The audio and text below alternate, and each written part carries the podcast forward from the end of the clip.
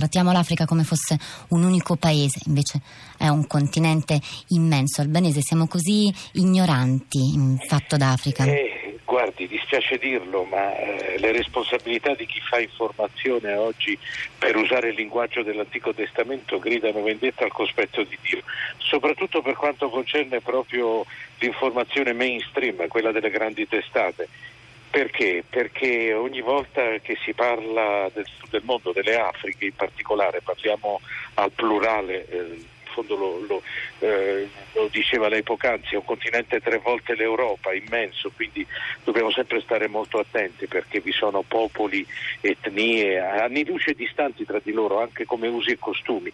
Beh, il problema di fondo qual è? È che ogni volta che noi parliamo delle Afriche, parliamo uh, delle Afriche indirettamente, facendo riferimento alla cronaca nera, è un eufemismo degli sbarchi sulle coste del bel paese rarissimamente si parla di quello che sta succedendo oggi in Somalia, di quello che sta succedendo nella Repubblica Centroafricana, di quello che sta succedendo nel nord della Nigeria, a meno che non vi siano notizie eclatanti che riguardano per esempio so, il sequestro di nostri connazionali.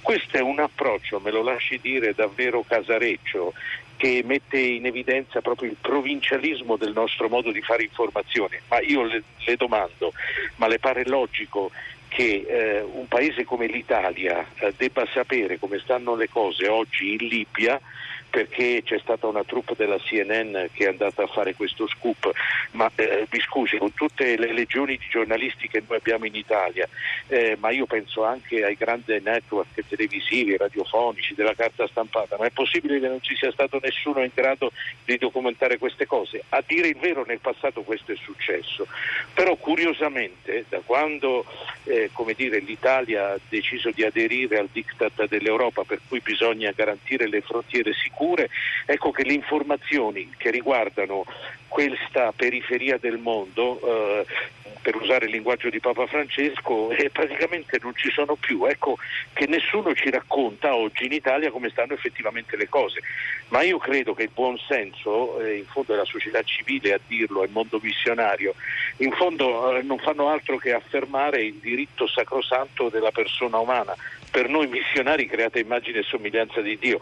Cioè, eh, credo che sia assurdo, assurdo pensare eh, che questi respingimenti che di fatto oggi avvengono oh, nella, nel, nel, nel, deserto del Sahara eh, non sortiscano un effetto devastante su quelle popolazioni e che quelli che oggi si trovano in questi campi profughi eh, vengano trattati con i guanti bianchi.